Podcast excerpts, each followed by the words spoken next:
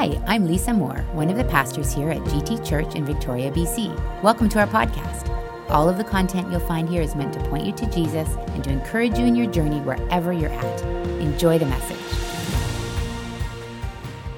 Amen. Amen.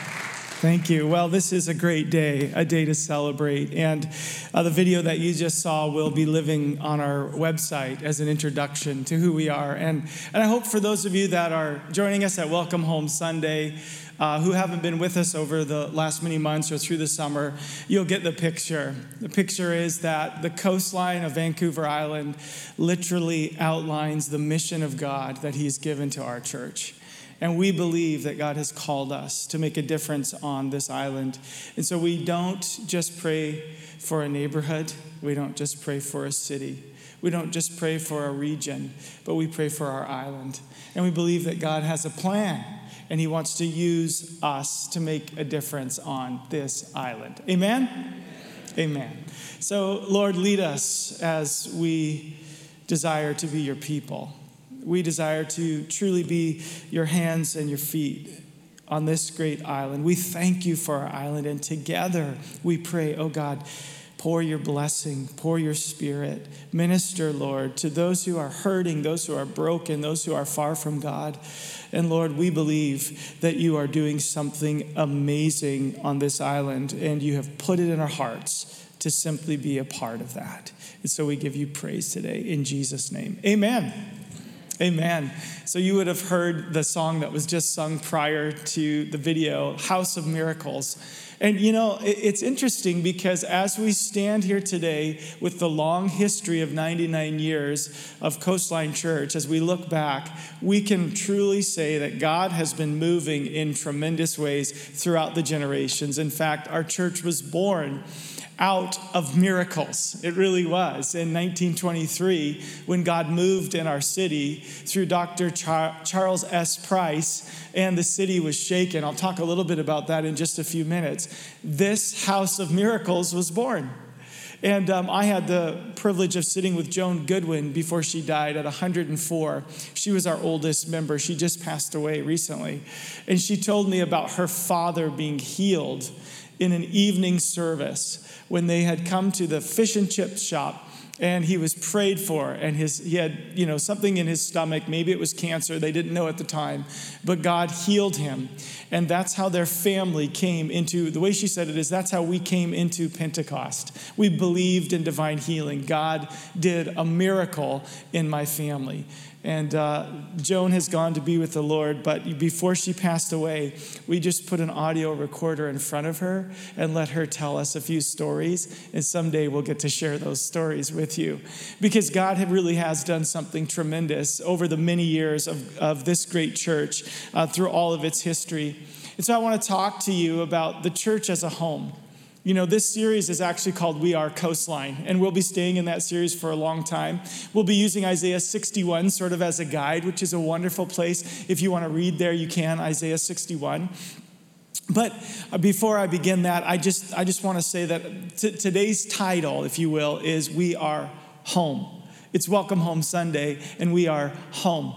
And, and I think that theme really rings true. Home is belonging. Home is a place of comfort. Home is where you find rest. Home is where you find refreshment. Home is where you can come together with those that you love. And we are home. But when we think about this house, this house of miracles, if you will, the, our home, this house of miracles, I really want to make two statements that I believe ring true from the beginning of our church until now and forward. And that's simply that this, this home is to be a home for the miracle of salvation. This is a home where people come to know the living God through his son Jesus Christ. In fact, Isaiah 61 1, which is where I want to start today, says this, and I want to remind you that in Luke 4, Jesus quoted this about himself. Says, The Spirit of the sovereign Lord is on me, because the Lord has anointed me to proclaim good news to the poor. He sent me to bind up the brokenhearted, to proclaim freedom for the captives and release from darkness for the prisoners. And it goes on. And Jesus in Luke 4 reads the next verse as well, which we'll look at in the weeks to come. But this was about his ministry. And then when he read those two verses, he rolled up the scroll and he said this Today, this is fulfilled in your hearing. In other words, this is why Jesus came. Jesus came to bring these kind of miracles the brokenhearted being healed, the, those who are, uh, are, are captive to be released. And, and so, as his followers, what we understand is that we're his hands and feet at work. That's why we have to carry a passion, we have to carry a call to this island because we're supposed to be the ministry of Jesus here. And so understand this, Coastline Church. The Holy Spirit is on you, and He has anointed you to preach the good news to the spiritually impoverished and to bind up those who need emotional healing, to proclaim freedom for those who live in a dark prison of sin and guilt and shame. This is what a home for salvation looks like. And our promise as, as leadership is that we'll always make a place for people to come home to Jesus. We'll always do that. Because Jesus said, it's the good shepherd that leaves the 99 and goes to look for the one. And so, you know, we have no idea who God will bring to us. Sometimes you do because you bring your friends, you bring somebody.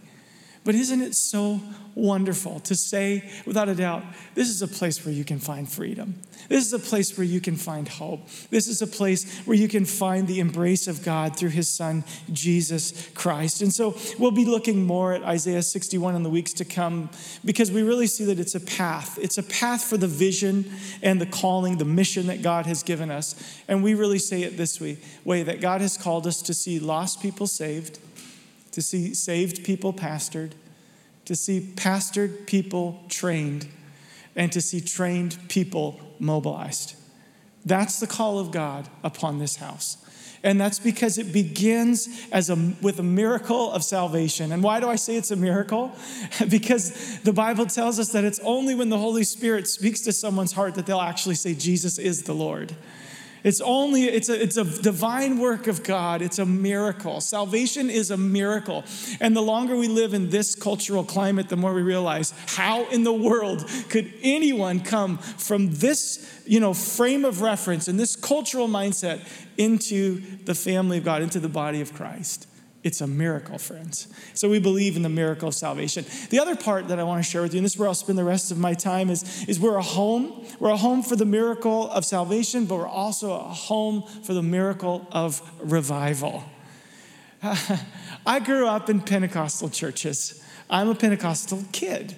I'm 48 now, so I really can't say that, but I was a Pentecostal kid. I grew up with conversations about revival. I never saw much, but I heard about it a lot. But I want you to know that there is a renewed conviction in the heart of your pastor. There's a new and renewed sense in the atmosphere that God is doing something. And I, for a long time, said I don't want to just talk about revival. When it comes, it comes. We've talked about it too long. When it happens, it happens. But I feel the Spirit of God saying we need to talk about this again because faith is rising, people are believing, and God wants to pour out His Spirit. Let me give you a, a definition of revival from Charles Finney, one of the great revivalists. He says, Revival, he said, he's long gone now, but he said, Revival is a renewed conviction of sin and repentance followed by an intense desire to live in obedience to God. It's the giving up of one's will to God in deep humility. That's revival. I've been reading this week about revivals. I read about our revival, read quite a bit. There's not a lot about it, to be honest. It was kind of the forgotten revival of the West Coast. But I read about it, and I also read about the Hebrides revival that was kind of 1949 to 1953. And these were kind of a group of Scottish islands where God really moved. One is called the Isle of Lewis. I don't know if that rings a bell for any of you who have studied revival. But there was, um, there was a, a, man named Duncan Campbell, and I have his book, uh, his, uh, a biography of him. And Duncan Campbell talks extensively about his work there. He was one of the leaders of that move. He was called to preach when God started to move. And he said people would get saved on the way to the meetings. They didn't even get there to hear the gospel, and the reality of God had hit their lives. He told one story about a minister in his community who was at his house, and in walks a man to sit down, and he's a mess. And he says, "What? I've never seen you at any, any of the meetings. Uh, why are you here at my house at this late hour?" And he said, "He said, no, no, I've never been to any of your meetings. I've never been to church." I was walking from work, walking home, and I felt God as real in my heart. I sat down in my house, turned on the lamp beside me. A, a, fly was buzzing around. And I felt like God said, That's you. You're getting too close to the flame. And if you're not careful, it's going to burn you. And I knew I needed to come and get my life right with God. When God uses a fly buzzing around a lamp, that's revival, friends. But that's what I mean about the atmosphere. There's something about it when God just says it's time and the atmosphere is changing. And, and yes, there's things we can do. We're going to talk about that. But in this Hebrides revival, there was these women in their 80s, two of them. One was blind and one was bent over at the waist so bad they could barely move. And they were torn up inside because, because of the war. It's 49 now. Because of the war, all the young people left and the churches were emptied. There were no young people. And they were praying and they got a vision of their church, their church, full of young people. And so they began to pray. And, and, and they called the pastor, and the pastor started to pray. And they got people together, they started to pray, and God moved. In 1923, I don't know what led up to the revival here. In fact, there's very little other than the Methodist minister going to Roseburg, Oregon to see Dr. Charles Price in action and inviting him to come with the, with the invitation of the ministerial. But in April of 1923, Dr. Charles Price arrived and began to preach. And they were fitting 3,000 people into the Metropolitan United building, which is the, what's it called now, Lisa? The Performing Arts Center right there? Alix Goolden Hall is what it's called now, but it used to be the Methodist Church. It's literally down the street. And they, they would get as many as 3,000 in there, 2,000 in the building, and then another 1,000 in the surrounding areas. And it, they just said it's way too small. So they went to what was known as the Willow Arena at the time. And they were filling it up. And it, it would seat 6,000, but they were putting 9,000 in it, and they were turning 4,000 away. And this was night after night for months. And, and these revivals lasted for actually more like a month. And, and, and, and they were powerful. There was, see, there was uh, massive salvations in our city. Hundreds and hundreds came to Christ. There were divine healings that are on record. Um, uh, one of the uh, ministers was healed from a goiter that was so large that it was causing him to choke. And one young woman who was the daughter of a minister was healed uh, from a crippled condition. And those are two key moments where the news and the media got involved, and the news spread across British Columbia. And because of the revival here, a, a, a revival was then um, held, revival meetings were then held in Vancouver with great results. Great results. And, and so it came from here to there, which is quite, quite significant. But when I'm reading Dr. Charles's notes, what I've discovered is that the thing that was the most precious to him, and this I believe is insightful for us, church. So the thing that was the most impressive to him was one night after one of these um, events, they had three services um, at the arena. He comes out the door, and there's a, there's a contingent of, of Chinese men there with the police commissioner. And they say there's a theater in Chinatown that's absolutely packed full of Chinese, and they're waiting for you. And remember, this was like, you know, building the railroad, come from China. Like, the, the, our Chinatown is the oldest in Canada because people came here to help build the railroad. So there were hundreds of Chinese in this building. And Dr. Charles Price comes in, they sing a few songs, he preaches, and he says, If any of you want to receive Christ, simply raise your hand, and all 400 raise their hand. And then after those 400, they come down, they pray for them, they all leave. Then comes in 400 women, preaches again, all 400 receive Christ. They leave, another group of men come in, all 400. So there was literally four groups that came through, and he led them all to Christ. It was a powerful move of God. And it wasn't just for the Caucasian Canadian. God had a plan. God had a plan. And I just believe this is a word from the Lord. This next move of God is going to be multi ethnic because God's been moving all over the world. And since 1923, since Azusa Street in the early 1900s, the fire has spread. It's spread, spread through Latin America, and we have Brazilians here who can tell the story of what God has done in Latin America. Spread across India, powerful move of God throughout India. Um, God has been moving across the globe. Uh, friends of ours who are from Africa, from Ghana, from Nigeria, from other nations, great moves of God there over the last 50 years.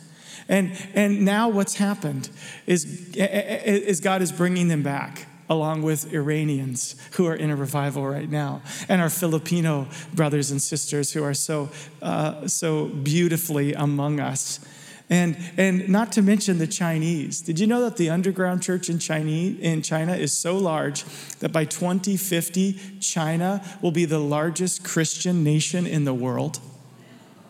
Completely underground. See, God is moving, friends. And, and then you look at a city like ours, and you even look at a congregation like ours.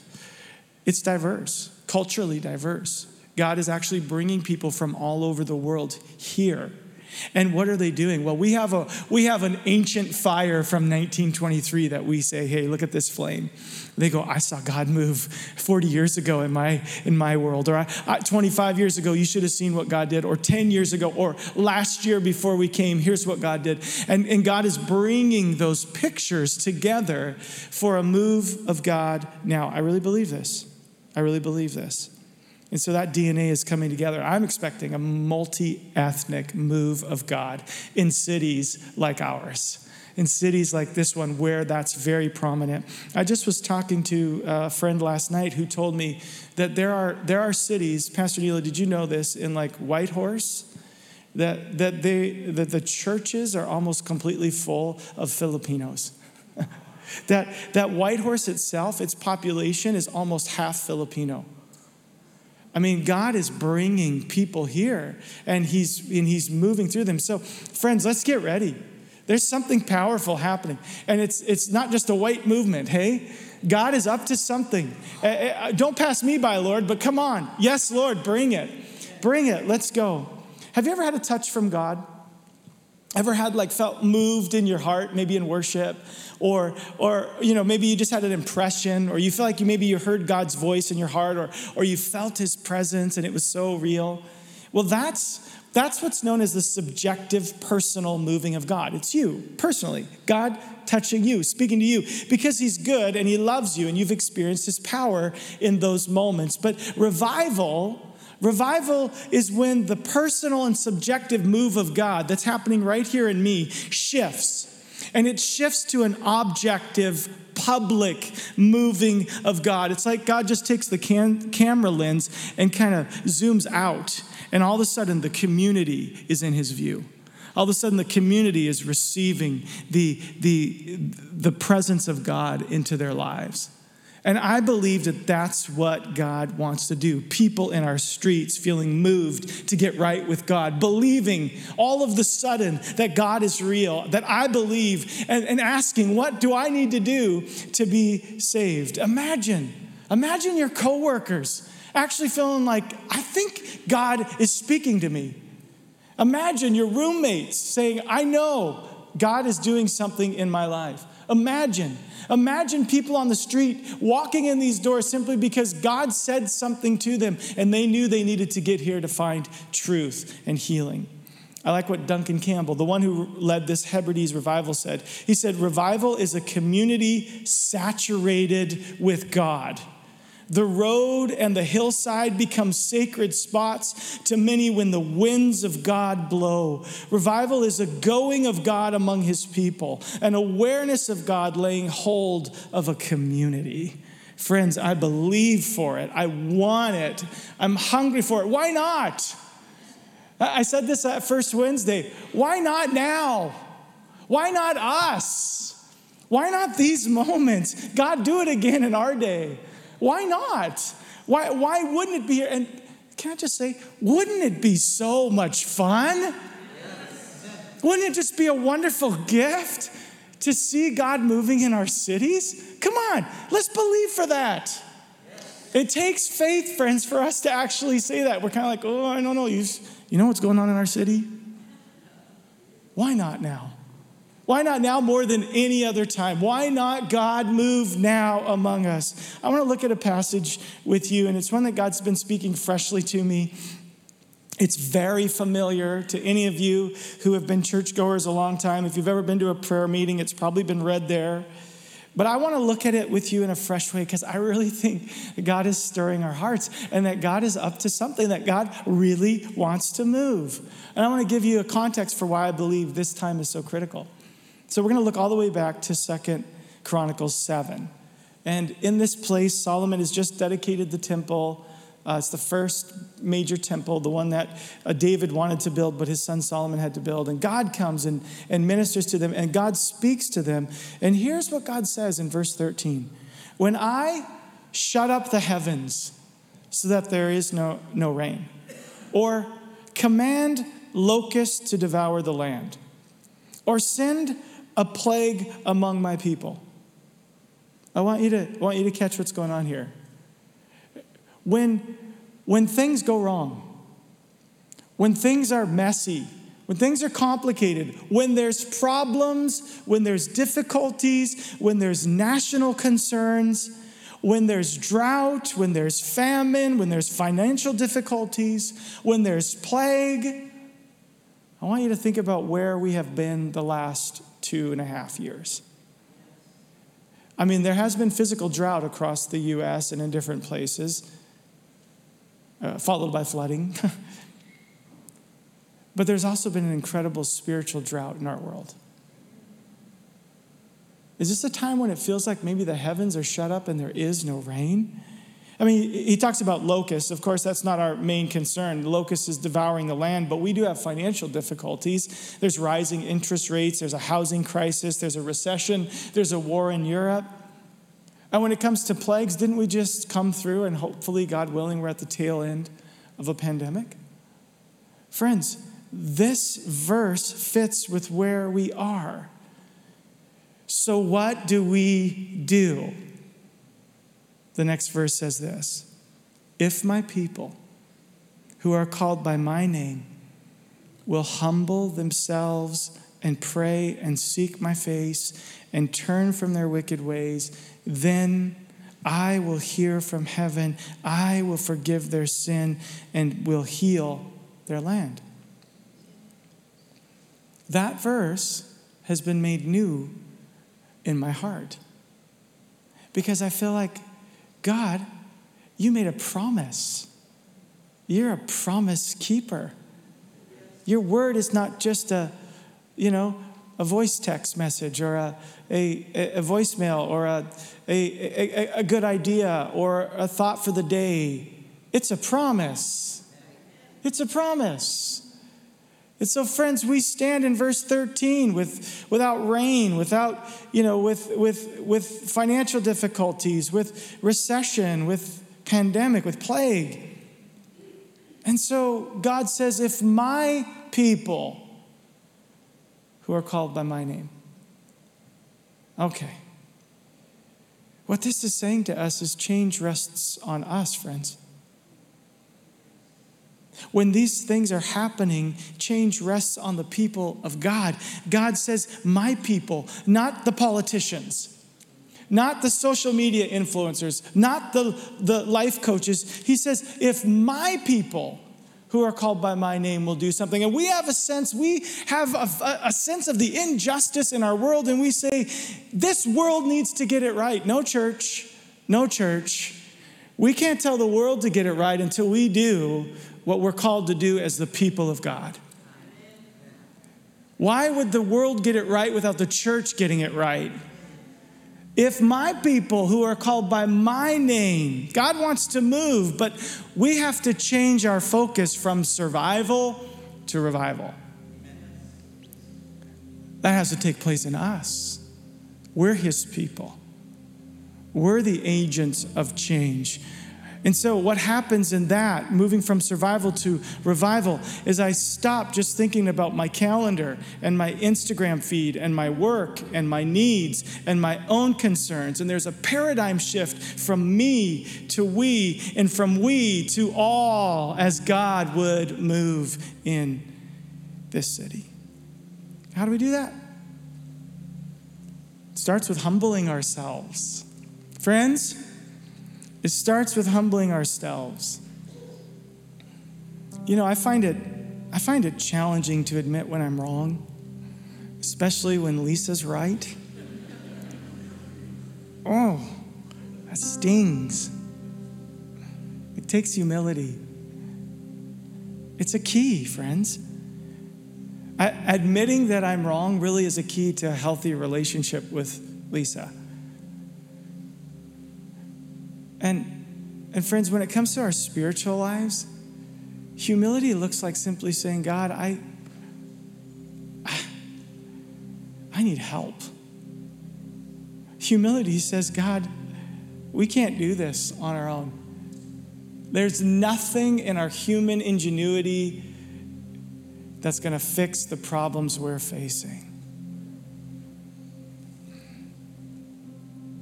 God, I don't see any way out of this mess that our world is in. I'm humbled before you. And people will say to me, Andy, we should do something about the state of things in our world. And I agree, we should. We should humble ourselves before our God. We should get on our knees and we should pray. We should say, God, we're so helpless without you. And then we'll wait on Him and He'll give us direction. We need divine direction. We need humility before action. And so when God, when, when things are desperate, God says, humble yourself. Humble yourself. And he says, Pray and seek my face. This verse is familiar to us, but this is the calling on him to move, the pouring out our hearts to him, the longing and the yearning for him with an affection and with purpose. I, I want to seek his face. Why? Because, because I'm willing to search. I'm willing to search that he would be found. I'm willing to search to hear his voice through the noise of my world and my culture. I'm willing to seek his face. Susanna Wesley had 15 children, six died as infants. One was blind and one was crippled. Her husband abandoned her. Two times her house burned down lost everything she owned. She had chronic health trouble, and as a result, she was strapped with debts. But she had a heart after God. And she knew she could pray if she couldn't do anything else. And so she, she set up a chair in the corner of her kitchen. And in the midst of the busyness of the house, she would pull her apron over her head. and she said, when, I'm, when my apron is over my head, I'm in the place of prayer. Don't bother me. And, and, and record says that she determined to pray two hours every day. I'm certain she didn't pray two hours, you know, without interruption. But she found the space to pray, to seek his face. And you know, she lived a very humble life her whole life until she died. Didn't see much fruit of those prayers, but two of her sons did. Her two sons were named John and Charles Wesley. And John preached, and Charles wrote the songs. and together they saw tens of millions of people come to faith in Christ. That's the power of prayer. Right? That's why we seek his face. That's why we pray. We may not see it, but it's coming. God is working. And like Lisa said, when it comes to our giving, this is our time to carry it. In prayer, this is our time to carry it. Did you know prayers don't expire? It's like adding to the bank account. God's heard them all for a hundred years. And he's going to pour his spirit out, friends.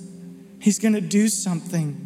That's why we're meeting again weekly on Tuesdays for prayer at noon. And, and I just want to testify we've been praying for our West Shore campus, and God provided a temporary space. And we said, okay, Lord, thank you.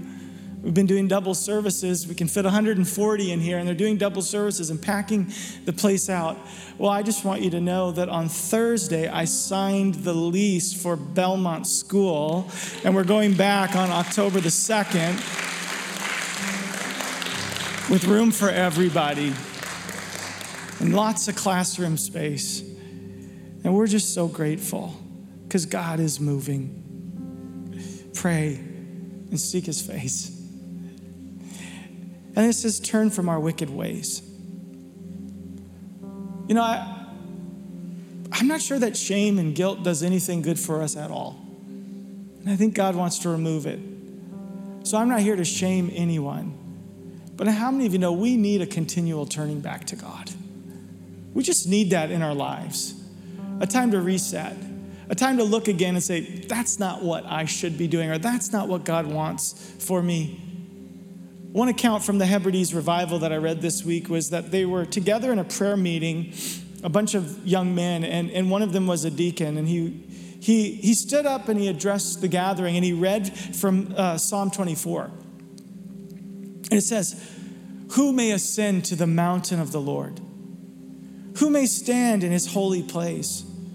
The one who has clean hands and a pure heart, who does not trust in an idol or swear by a false God. And here's what, what he said. I, I wrote it here so I could quote it. He said, Brethren, that's how they talked in 1949. It just seems to me to be so much humbug to be waiting and praying as we are, if ourselves are not rightly related to God.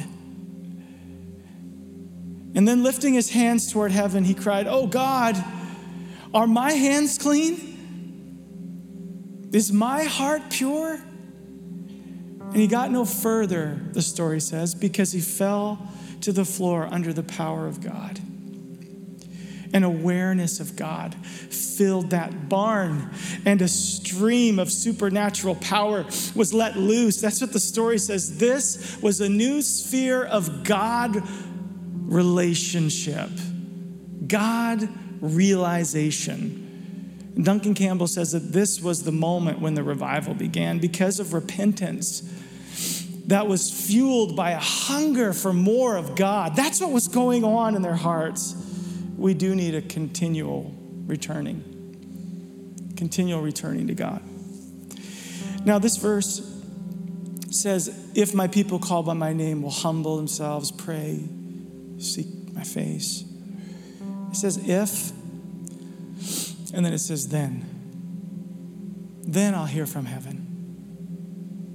Then I'll forgive their sin. I'll heal their land.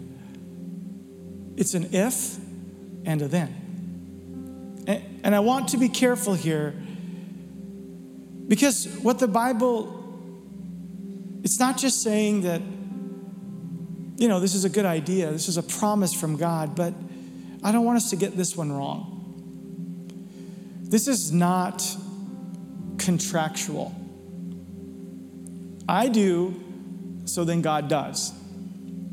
If it's working that way, it won't last long. It's not contractual. God is speaking out of love.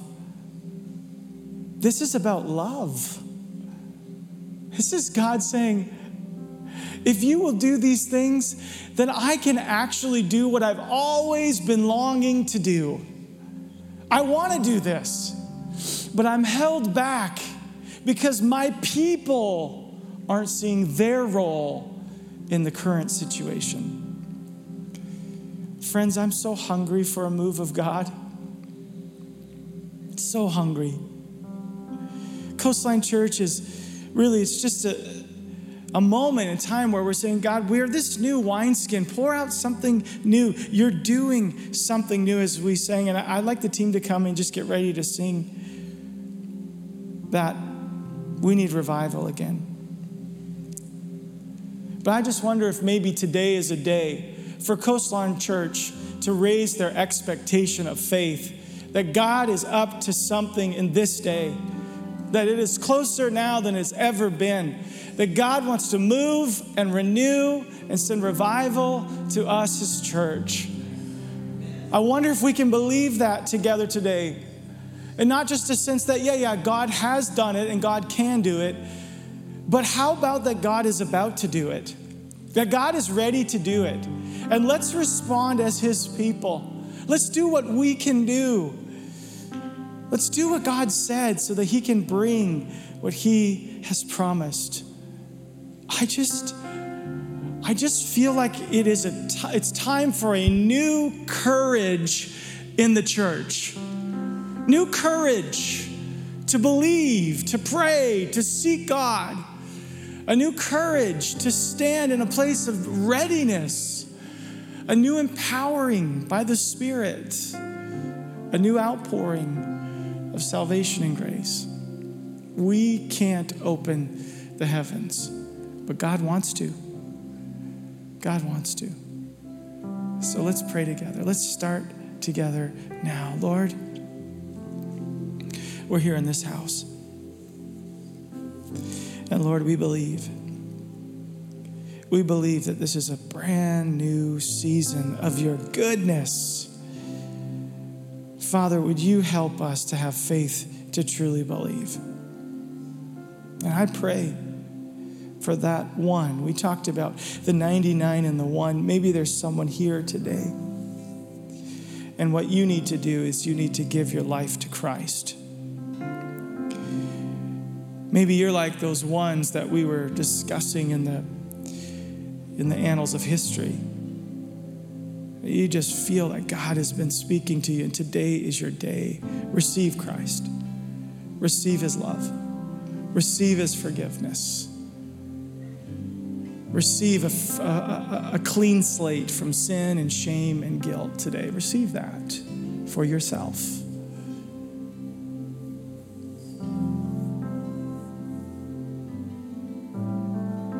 And together, Lord, we proclaim as a church family, Lord, move in our day.